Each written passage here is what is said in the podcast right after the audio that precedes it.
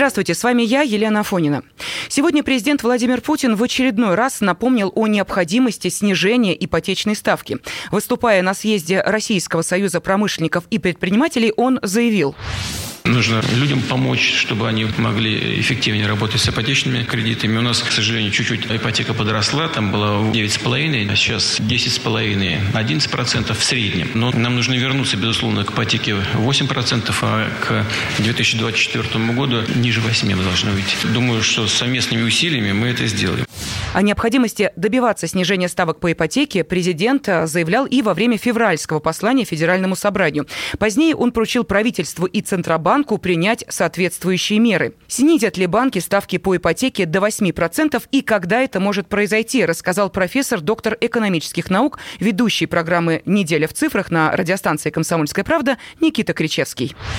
Теоретически волевым решением снизить процентную ставку по ипотеке можно достаточно быстро, и до 8% и даже ниже. Но последствия для банковского сектора будут, мягко скажем, неоднозначные, а скорее всего негативные. В то же время снизить процентную ставку можно было бы относительно легко, если бы хотя бы четверть от международных резервов, размещаемых ныне американских гособлигациях, направить на рефинансирование, то есть на замещение ипотечных кредитов, выданных коммерческими банками. Ставка по рефинансированию могла бы составлять ну, от 0 до 1% годовых в зависимости от аппетитов тех, кто обслуживает рефинансирование, то есть замещение ипотечных кредитов, преимущественно бюджетными средствами.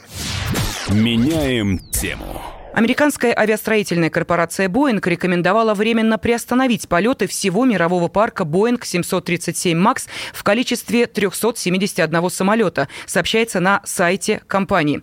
Такое решение было принято после консультации с Федеральным управлением гражданской авиации США, Национальным советом по безопасности на транспорте, авиационными властями и их клиентами по всему миру. Глава Росавиации нашей страны Александр Нерадько объявил о запрете полетов Boeing 737 MAX над Россией. Тему продолжат наши корреспонденты. Россия запретила полеты самолетов Boeing 737 MAX, один из которых разбился в Эфиопии 10 марта. До этого такое же решение приняли Германия, Франция, Великобритания. Также закрыть воздушное пространство для этих лайнеров решили в Австралии, Китае, Индонезии, Малайзии, Сингапуре. Boeing 737 MAX 8, летевший из Адис-Абебы в Найроби, разбился через 10 минут после вылета. Сразу после взлета пилот сообщил о технической проблеме и запросил разрешение на посадку, но самолет не успел приземлиться. Пилот Кирилл Рычков считает, что Боинг мог упасть из-за системы управления полетом, которая может увести самолет в пике в случае нештатной ситуации. Самолеты так просто так на взлете не падают, тем более он же летел сколько-то минут. С двигателями все было в порядке, все-все-все значит, эта система управления что-то вмешала. Система новая, внедренная, которая была на этой серии Боингах, она предотвращать должна была помогать пилотам уходить от больших углов атаки и как бы помогать, то есть нос опускать. И вот они там клевали в Индонезии, там несколько клевков было по записи. Они клевали, клевали, клевали, боролись, ничего сделать не смогли, так эта их система их убила в море. То же самое произошло здесь. Боинг 737 7 Макс – один из самых современных в линейке американского производителя. Другие подробности о данной модели самолетов в нашей справке. Boeing 737 MAX представляет собой четвертое поколение самолетов Boeing 737. Они имеют более мощные и крупные двигатели, которые сокращают расход топлива на 14% по сравнению с другими современными лайнерами. Самолет рассчитан на перевозку 176 пассажиров. В его салоне установлены современные кресла со специальными держателями для мобильных устройств, есть подставка для планшета и смартфона. Кресла оснащены розетками с разъемом USB, позволяющими пассажирам заряжать гаджеты во время полета. Лайнер также оборудован новыми законцовками крыла. Они сокращают сопротивление и позволяют выполнять полеты на большее расстояние. Главным конкурентом американского Боинга является французская корпорация Airbus. У каждой компании есть свои особенности, но кардинальных отличий между самолетами не существует, считает авиаэксперт Юрий Антипов. Это борьба за рынок.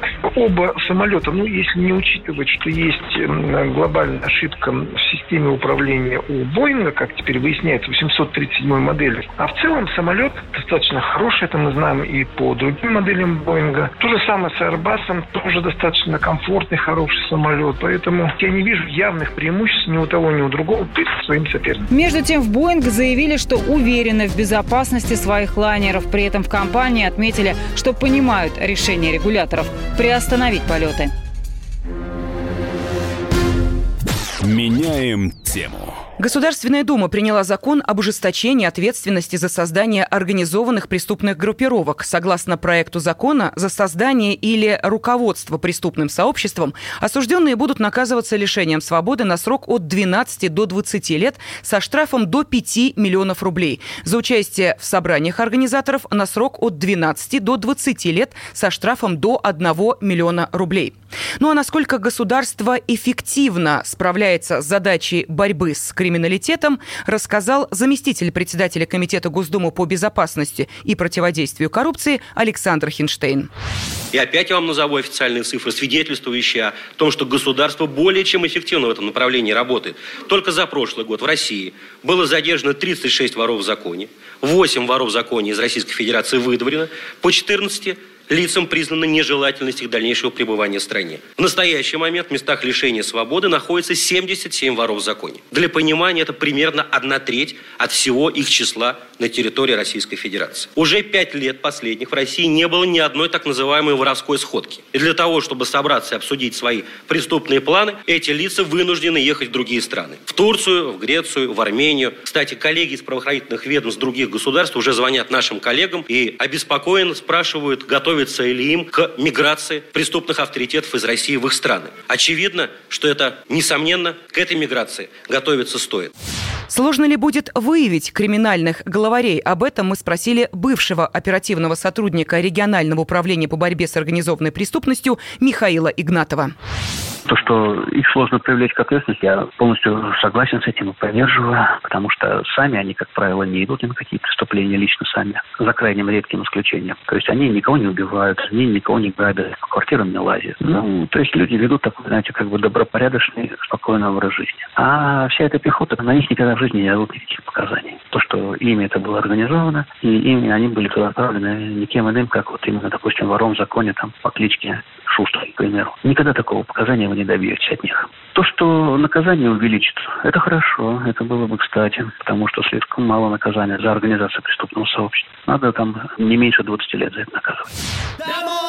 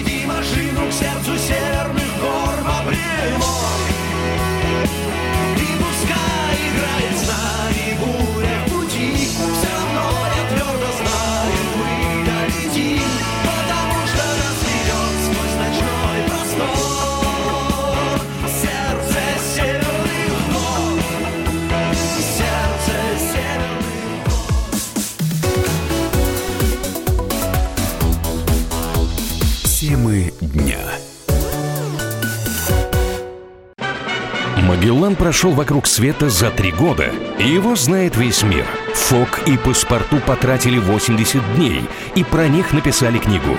А с нами это можно сделать всего за полчаса. Знаменитые путешественники в прямом эфире расскажут, где побывали, что увидели и через что пришлось пройти, проехать, проплыть и пролететь. Совместный проект «Радио Комсомольская правда» и Русского географического общества «Клуб знаменитых путешественников». Отправление каждый четверг в 12.05 по Москве.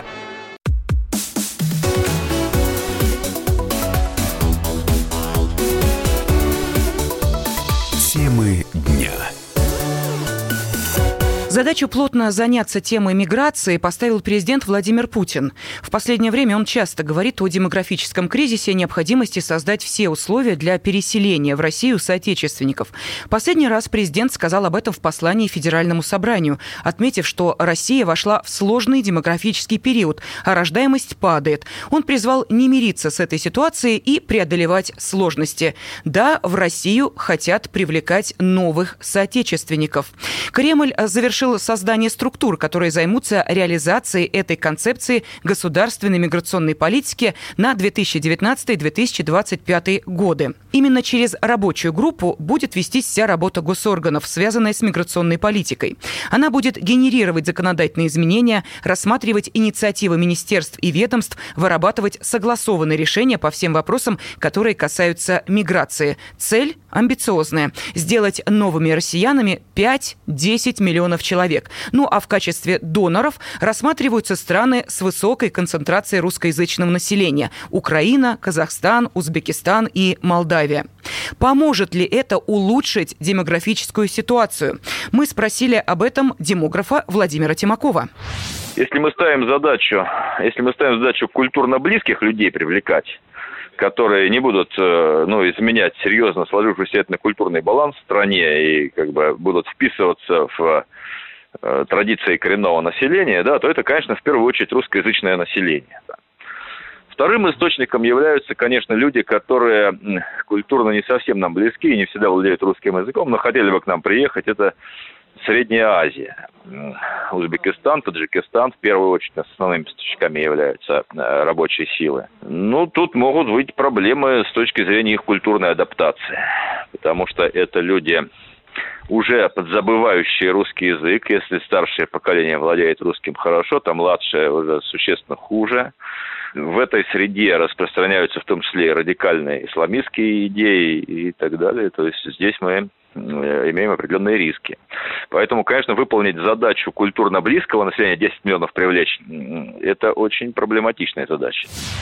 Меняем тему. Сегодня более-менее счастливо завершилась семейная драма инвалида по слуху Олеси Уткиной. О подробностях этой истории расскажут наши коллеги из Санкт-Петербурга. Олеся Уткина снова со своими детьми. Но бюрократический ад для этой женщины еще не закончился. Впереди судебное разбирательство по вопросу о лишении родительских прав. И не факт, что суд встанет на ее сторону. Но для начала давайте вспомним, как все начиналось.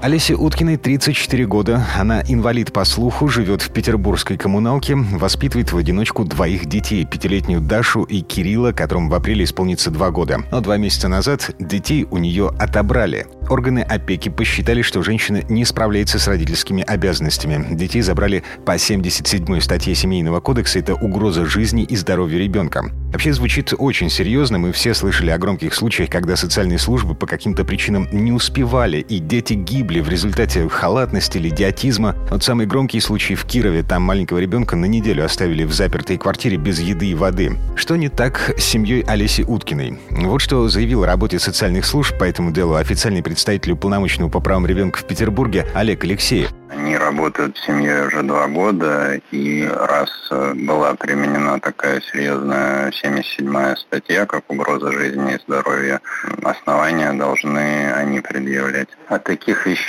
официальные лица вообще не вправе говорить, потому что это информация, которая становится известной в ходе исполнения служебных обязанностей, а она не подлежит разглашению.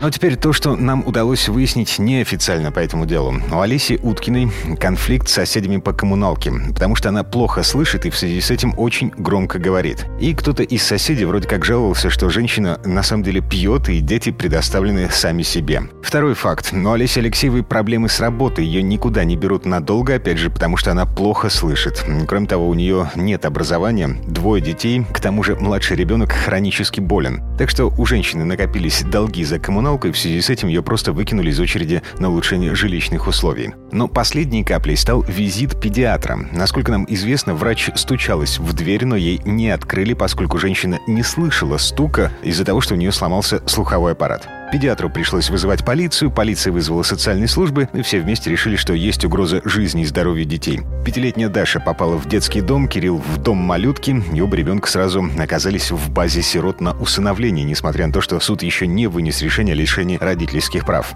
На помощь этой семье бросились неравнодушные люди. Нашлись юристы, которые заставили суд отдать детей под опеку бабушки. Нашлись волонтеры, которые в считанные дни сделали ремонт в квартире этой бабушки, потому что у социальных служб были претензии по этому поводу. И детей вернули говорит президент Северо-Западной ассоциации приемных родителей Мария Эрмель. Получила она одобрение опеки, получила акт о том, что она может быть опекуном. Бабушка детей приняла под опеку, как бабушка их, и она совершенно не собирается никого устанавливать. И, кроме всего прочего, Олесю родительских прав не лишат. Так или иначе, вчера вечером мать вернула детей домой, но, правда, пока только к бабушке, и это еще не победа. Впереди суд по лишению родительских прав. В аппарате уполномоченного по правам ребенка в Петербурге говорят, что будут защищать интересы детей, а не семьи. Опека по-прежнему считает, что Олеся Уткина с инвалидностью не может справиться со своими родительскими обязанностями, но, по словам Марии Эрмель, главные пострадавшие в этой истории – дети. Я думаю, что те эмоциональные травмы, которые им уже нанесли э, тем, что поместили их отдельно друг от друга и отдельно от матери, mm-hmm. их уже лечить э, всю оставшуюся жизнь. Остается добавить, что суд назначен на 1 апреля. Мы будем следить за развитием этой истории. Дмитрий Делинский, радио «Комсомольская правда», Петербург. Меняем тему. Реплика. Здравствуйте, с вами специальный корреспондент «Комсомольской правды» Дмитрий Смирнов. Красивое название придумали для статьи КОАП «Злоупотребление свободой массовой информации». Это та самая, по которой вводится наказание за распространение в СМИ или в интернете заведомо недостоверной общественно значимой информации. Злоупотребление свободой массовой информации. Злоупотребляете свободой, граждане. Вам свобода не для этого вот дана, а вот для этого, этого и вот для того. Совет Федерации, одобрив вслед за Госдумой законы о неуважении к власти и запрете фейковых новостей, взялся популярно разъяснить, для чего нам дана свобода. И как следует из логики, и, собственно, самого закона, тех, кто свободой злоупотребляет, ее нужно лишать.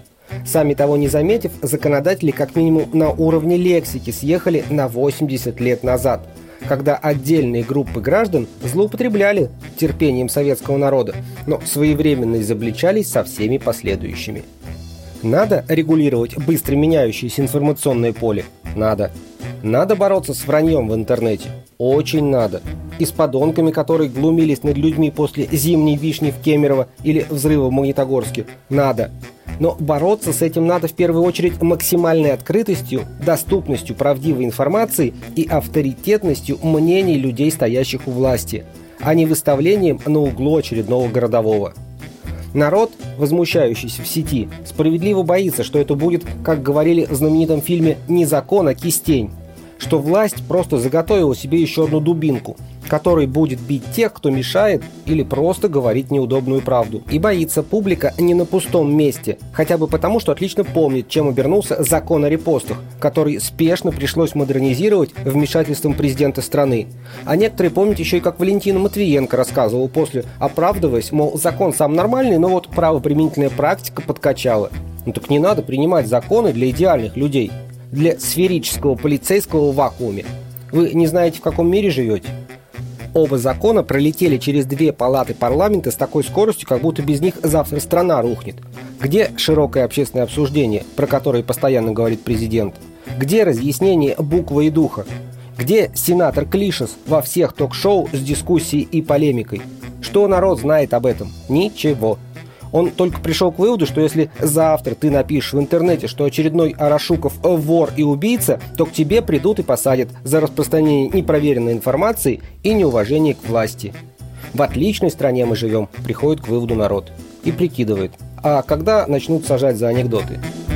С вами был специальный корреспондент «Комсомольской правды» Дмитрий Смирнов.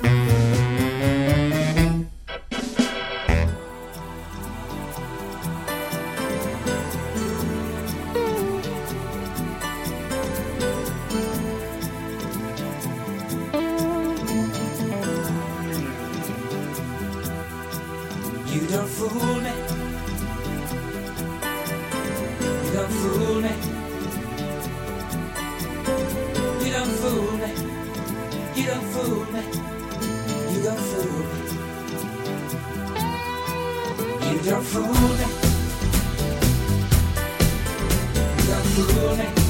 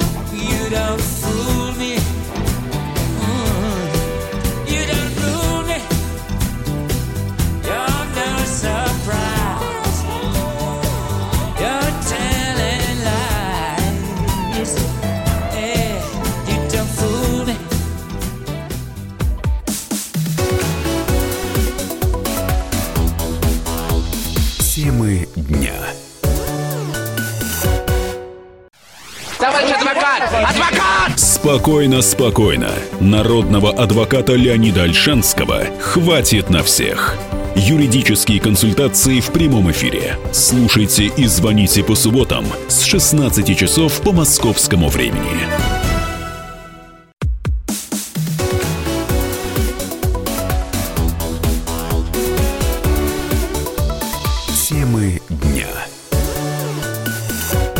Российские пранкеры Владимир Кузнецов, он же Вован, и Алексей Столяров, он же Лексус, провели переговоры с лидером венесуэльской оппозиции Хуаном Гуайдо от имени президента Швейцарии Ули Маурера.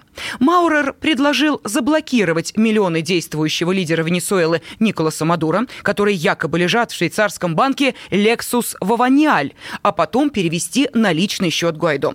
Швейцарский президент, ну, разумеется, в кавычках, также подчеркнул, что оппозиционер имеет право распоряжаться этими средствами как глава государства. Лидер оппозиции поблагодарил собеседника не только от своего имени, но и от лица венесуэльцев, а также согласился прислать запрос на блокировку средств. На данный момент в наших банках находятся огромные счета правительства Мадура. На протяжении последних двух месяцев наблюдается огромный отток капиталов из Венесуэлы на счета в российских и в китайских банках. Мы видим, что их транзакции незаконные, поэтому мы обязаны заморозить данные счета. Да, необходимо изыскать возможность заморозить данные счета, господин президент. И вы укажете мне по регламентированным каналам, как я могу действовать. Нам удалось дозвониться до одного одного из шутников Владимира Кузнецова, он же пранкер Вован, который рассказал о реакции Хуана Гуайдо на предложение псевдо-президента Швейцарии. Он очень доволен, что ему позвонил якобы президент Швейцарии. Этот разговор помог организовать нам как раз спецпредставитель США по Венесуэле Элиот Абрамстон. Сначала связал нас с Гуайдо и сказал тому, что вот с тобой якобы хочет пообщаться глава Швейцарии по теме блокировки счетов якобы Мадура и его окружения. Особенно, когда мы сказали Гуайдо, что да, все в порядке, что в ближайшее время мы заблокируем эти деньги. Обнаружили на счетах сотни миллионов долларов. Гуайдо был очень рад и готов был уже отправлять посланников, своих представителей в Швейцарию для того, чтобы уже даже переводили деньги на его личные счета. Но шутки в сторону, когда речь идет о судьбе страны. Как Венесуэле выйти из этого кризиса власти, мы спросили политолога Георгия Бофта. Вообще странная там ситуация, конечно, потому что он одно время выехал за границу, сейчас вернулся. Фактически в стране двоевластия, то есть его нельзя посадить, арестовать, не дай бог убить, потому что, ну, страна, видимо, расколота примерно пополам. Затянулась явная ситуация, Мадуро никак не пойдет, половина страны, наверное, примерно его поддерживает, потому что он им нравится со своей политикой, вот, а половина его ненавидят и хочет свернуть. Соответственно, нужно как-то вообще договариваться, как это не смешно. Есть два посредника, которые могли бы выступить для переговоров. Один – это Китай, который вложился в экономику, и второй – это мы, а которые тоже вложились, но чуть меньше, чем Китай. Меняем тему. Россиянам с диабетом посоветовали не злоупотреблять лекарствами, а похудеть. В Госдуме посчитали, что снижение веса поможет в борьбе с болезнью. И никакие препараты не нужны. Так ли это на самом деле, разбиралась Валерия Лысенко. В Госдуме обсуждали, как лечить диабет и какой должна быть роль государства. Один из депутатов заявил, что болезнь это лечится похудением. Якобы можно снизить вес и избавиться от диабета. По словам Николая Герасименко, лекарства здесь играют второстепенную роль и нужно следить за собой. Самое главное, лечение сахарного диабета не столько инсулин или другие препараты, а самое главное, снизить до нормы вес. Я знаю несколько депутатов нашей Государственной Думы, которые имели сахарный диабет и сидели на инсулине, похудели на 40 килограмм, на 30 килограмм и перестали вообще пользоваться инсулином и другими препаратами. Поэтому, кто не хочет болеть сахарным диабетом, нужно заниматься собой.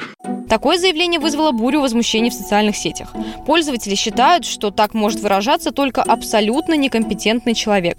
В результате депутату пришлось объясняться. В интервью нашей радиостанции Герасименко сообщил, что его неправильно поняли и вырвали слова из контекста. Но это извращенная часть моего выступления уже в дискуссии. У нас основная масса сахарного диабета – это второй тип, который возникает от потребления избыточного сахаров, жиров, углеводов. И, как правило, при нормализации веса не требуется принимать таблетированный препарат. Речь шла только об этом, о профилактике. Это не касалось совершенно вопросов лечения. Просто специально кто-то отпустил утку.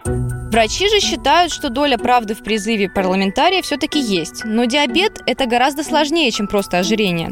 По словам кандидата медицинских наук, члена Американской и Китайской ассоциации эндокринологов Ольги Рождественской, некоторым пациентам снижение веса действительно поможет в борьбе с болезнью и приведет недуг в состояние ремиссии. Ну а выздоровлении речи быть, конечно, не может. Совсем недавно диабет второго типа считался возрастным заболеванием, но сейчас приходят на прием 16-17-летние дети. И, конечно же, в основе лежит прогрессирование ожирения. Если диабет второго типа, вот эти вот тучные наши пациенты, им удается снизить массу тела, то сахароснижающая терапия становится менее интенсивной. На сегодняшний день мы говорим, что снижение массы тела мы можем привести вас в ремиссию. Но полностью убрать этот диагноз, конечно, нет. Жаркое обсуждение в интернете все-таки продолжается. Пользователи запомнили лишь слова депутата о необходимости похудеть. Некоторые даже требуют от Герасименко извинений. Справедливости ради стоит отметить, что такому возмущению есть причины. В частности, президент Московской диабетической ассоциации Эльвира Густова считает заявление парламентария оскорбительным и неуместным. Люди с сожалением не такой большой вклад вносят даже в проблему сахарного диабета второго типа. Поэтому отказываться от закона в связи с этой категорией пациентов, я считаю, что неэтично. Это оскорбительно звучит для больных сахарным диабетом, которых более 4 миллионов в России. Поэтому нужно приводить цифры, на что ты ссылаешься, и не замалчивать эту проблему. Ну а начиналось все с обсуждения законопроекта об оказании медицинских и социальных услуг больным сахарным диабетом. Его автор выступил с докладом, в котором заявил, что обеспечивать пациентов инсулином недостаточно. Нужны и другие меры поддержки. Однако законопроект Госдума так и не приняла. Валерия Лысенко, радио «Комсомольская правда». Минприроды подсчитала, сколько у нас нефти, газа и других запасов. Да не просто подсчитала, а еще и прикинула, сколько это добро стоит. Так вот, как следует из отчета, стоимость запасов нефти составила 39,6 триллиона рублей. Стоимость газа – 11,3 триллиона рублей. Коксующегося угля почти 2 триллиона рублей. Есть еще железная руда – 808 миллиардов рублей, алмазы – 505 миллиардов рублей и золото – 408 70 миллиардов рублей. В общей сложности на все у нас 55,2 триллиона рублей или 60% ВВП за 2017 год. Похожи ли цифры на настоящие и много это или мало? Спросим у экономиста, преподавателя Российской Академии Народного Хозяйства и Государственной службы Владислава Гинько. Ну, это, в принципе, адекватная оценка, действительно. Понятно, что есть методы расчета. Безусловно, нам стоит обращать внимание на то, как мы относимся к тем же нефтегазовым компаниям. Потому что если говорить о налоговой нагрузке, то они с каждого доллара, который зарабатывают на экспорт, отдают 85 американских центов. Я знаю, что это непопулярная информация, но это действительно так. Здесь нужно думать о себестоимости добычи. Мы знаем, что у нас рыбы много, но нам надо все более совершенные удочки, все более совершенные технологии.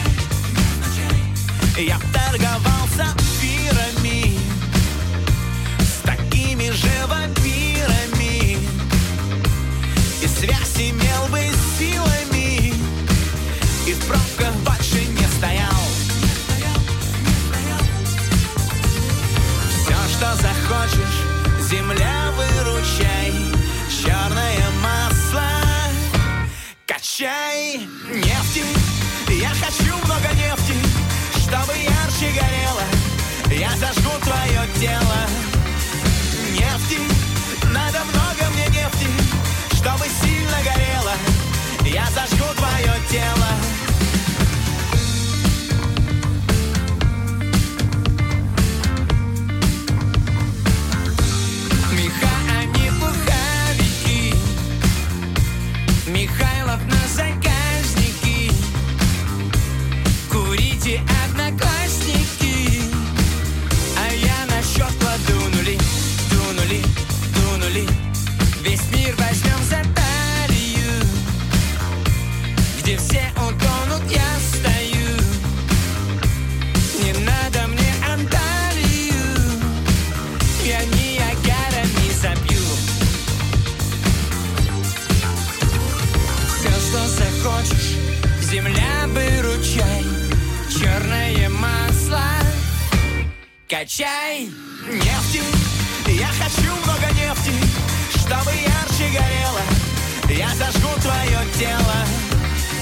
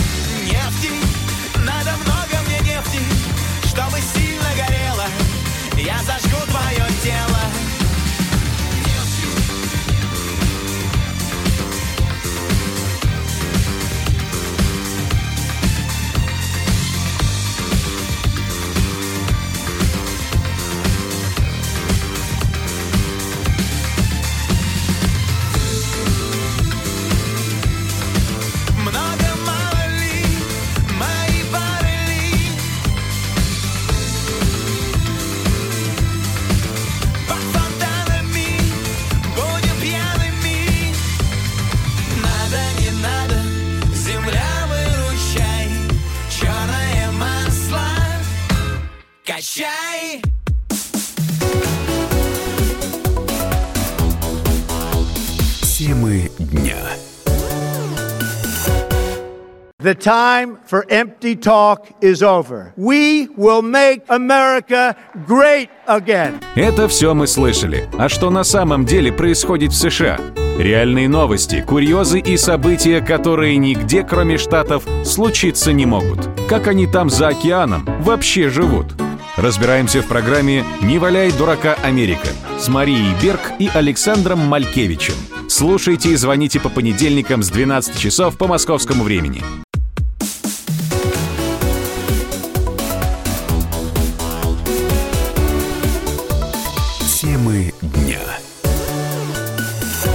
Сегодня большой день для любителей футбола. Свой путь в Лиге Европы продолжают два российских клуба. Это «Зенит» и «Краснодар». Петербуржцы сыграют в Испании с Вильяреалом. Им придется отыгрываться. Напомню, неделю назад в северной столице «Зенит» проиграл 3-1. По мнению нашего спортивного обозревателя Андрея Вдовина, сине-бело-голубым придется очень нелегко у «Зенита» очень и очень немного шансов пройти Вильяреал. И дело даже не в удручающем результате первого матча, хотя и он влияет на настроение. Мне кажется, что «Зенит» сделал ставку на чемпионат России. И даже Сергей Сима, главный тренер питерского клуба, на предматчевой пресс-конференции дал понять, что, выбирая стартовый состав, он будет держать э, в уме э, игру со «Спартаком», которая должна состояться в грядущее воскресенье. Так что забить «Зениту» при таком настроении три гола на чужом поле будет очень и очень сложно. Единственная надежда на Азмуна, на его амбиции и на его потрясающую форму, которую он показывает в последних матчах за «Зенит». Матч «Зенита» и «Вильяреала» начнется в 11 вечера по московскому времени. А вот у Краснодара ситуация лучше. Они тоже играют с испанцами, с Валенсией, но дома. И победы 1-0 им будет вполне достаточно. Но и у наших быков тоже достаточно проблем, отмечает Андрей Вдовин. Краснодару будет проще, хотя бы потому, что ему надо отыграть всего лишь один гол. И даже счет 1-0 э, выводит э, российский клуб в следующую стадию Лиги Европы. Но опять же, Краснодар в непростой ситуации, потому что у них не так много опыта борьбы в Еврокубках. Это первое. А второе, Краснодар сейчас переживает очень сложный момент. Внутри клуба есть психологические проблемы. Они связаны с воспитанником команды Иваном Игнатьевым. Молодой игрок отказывается продлевать контракт с клубом, который его взрастил, дал ему все шансы, и был отправлен в дубль команды. При этом и клуб, и игрок очень активно комментируют эту ситуацию, обвиняют друг друга в сложившихся конфликте. И как Краснодар преодолеет этот, безусловно, пиковый негативный момент в своей недолгой истории, очень-очень большой вопрос. Победа Краснодару очень нужна. Краснодар хочет тебе заявить в Европе. Матч Краснодара и Валенсии начнется с минуты на минуту. Болеем за наших. Меняем тему. Ну а те, кто следит за списком Forbes из корыстных побуждений, должны насторожиться. Искательницы богатых мужей. Следующая информация для вас. Настал день, которого ждали многие охотницы за красивой жизнью. Forbes опубликовал список самых богатых и, главное, холостых россиян. В него попали 15 человек, чье состояние измеряется миллиардами долларов. Но вот незадача. Средний возраст женихов 53 года, и почти у каждого есть дети. Впрочем, давайте конкретно. Возглавил список Михаил Фридман, владелец Альфа Групп, состояние 15 миллиардов долларов, живет в Лондоне. Был женат около 10 лет назад, четверо детей. На втором месте Роман Абрамович. У него детей аж семеро. За плечами три брака, а в кошельке 12,5 миллиардов долларов. Увлекается кинематографом и яхтами. Замыкает тройку Михаил Прохоров. Вот он женат никогда не был.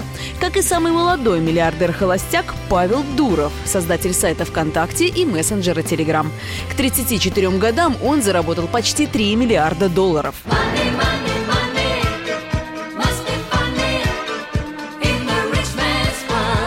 Но Павел Дуров – это, конечно, исключение из правил. В основном в список Forbes попадают холостяки постарше. Аркадию Ротенбергу, например, 67 лет.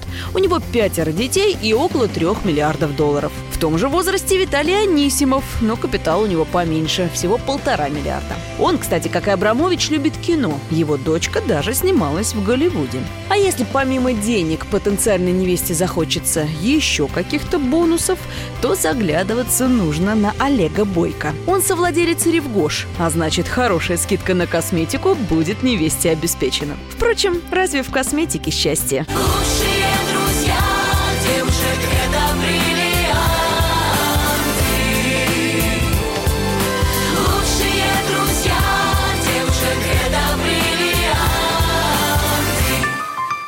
Почему же 15 самых завидных мужчин страны не женятся? Сами они, конечно, никогда на этот счет не откровенничают. Но психологи и сексологи предполагают, что обилие женского внимания и жизненный опыт заставляют богачей избирательно относиться к женщинам. А может, просто не все можно купить, даже за очень большие деньги? Но не все в нашем мире решают деньги, хотя без них тоже никуда. Вот как-то в нашем сознании все активнее внедряется мысль «каждый сам за себя». И как здорово, что история, которая случилась в Красноярске, доказывает добро и милосердие для нас по-прежнему важны. У 46-летнего Сергея Черных и троих его детей, Веры, Коли и Никиты, еще недавно был добротный дом в небольшом поселке Березовка под Красноярском. Жили в пятером вместе с бабушкой. Жена умерла пять лет назад от онкологии. С тех пор Сергей так и не женился. Один с детьми. Вы бы взяли мужчину с тремя детьми? Никому не нужны чужие дети. Но это статистика. А для меня дети – это святое. Я переступлю через любую женщину ради детей. Через любую. Любовь, ну не знаю, у меня одна любовь. До сих пор я люблю свою жену. В соцслужбе Сергея хорошо знают. Не пьет, не курит, работает таксистом, каждую копейку тратит на детей. Они в спортивные секции ходят, на бокс и лыжное ориентирование. Тяжело, но справлялись. А тут пришла беда. Пожар уничтожил дом, который Сергей когда-то построил своими руками. Ни денег, ни документов, ни одежды. Одно пепелище. Пожарные сказали, что, возможно, мыши погрызли провода и произошло короткое замыкание. До этого за две или за три недели была комиссия. У меня постоянно соцзащита и МЧС меня постоянно проверяют. И проверяли полностью все. Все заменено, все хорошо сделано. Это случилось ночью, вечером, когда? Ночью. Ну, пожарным поступил сигнал полдвенадцатого, что ли. Полдвенадцатого ночи? Ну, где-то так, по-моему. Соседи кто-то, да, позвонил? Нет, я вытащил бабушку, выскочил там, ну, в панике.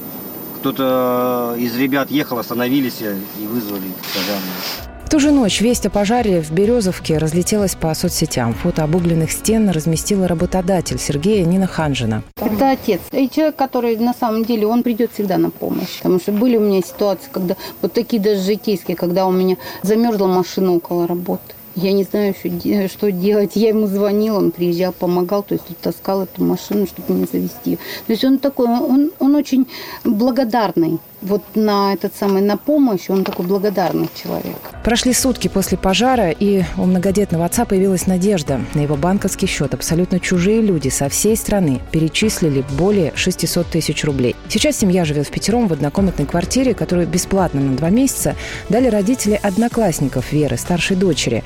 Потом будут снимать жилье, говорит Сергей. Новый дом на собранные деньги начнут строить, как только потеплеет. Сергей планирует уже переехать в него к осени. Говорит тяжело, но он ведь не один, с ребятами. Вместе все осилит.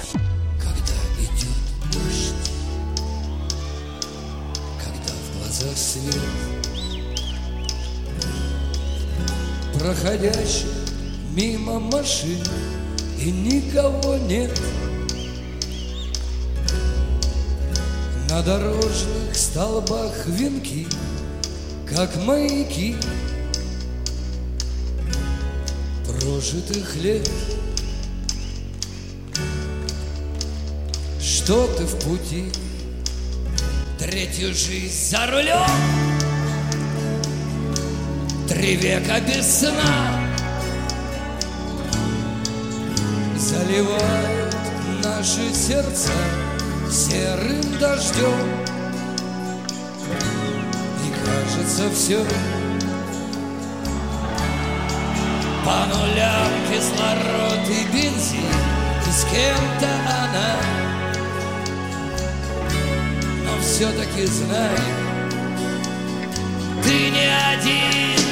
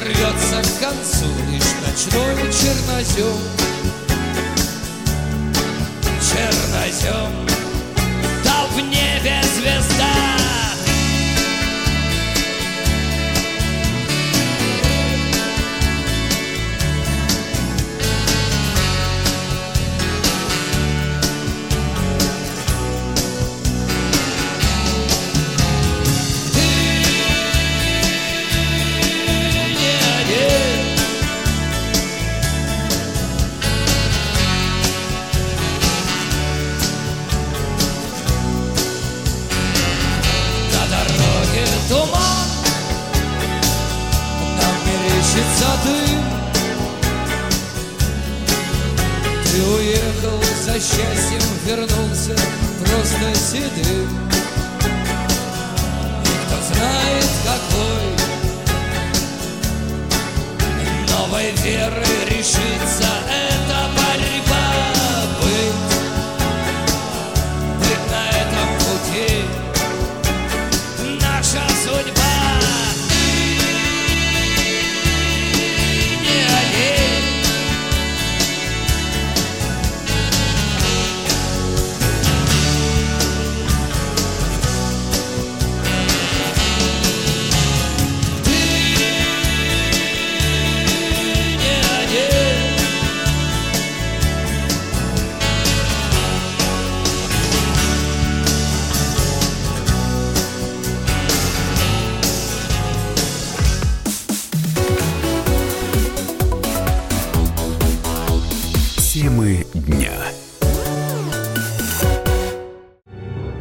Родные перестали узнавать вас? Коллеги не уважают? Голова идет кругом. Хотите поговорить об этом? В эфире радио «Комсомольская правда» психолог Сергей Аракелян подскажет, как решить любую проблему. Ведь нерешаемых проблем нет. Телефон доверия. Каждый четверг в 0 часов 5 минут по московскому времени.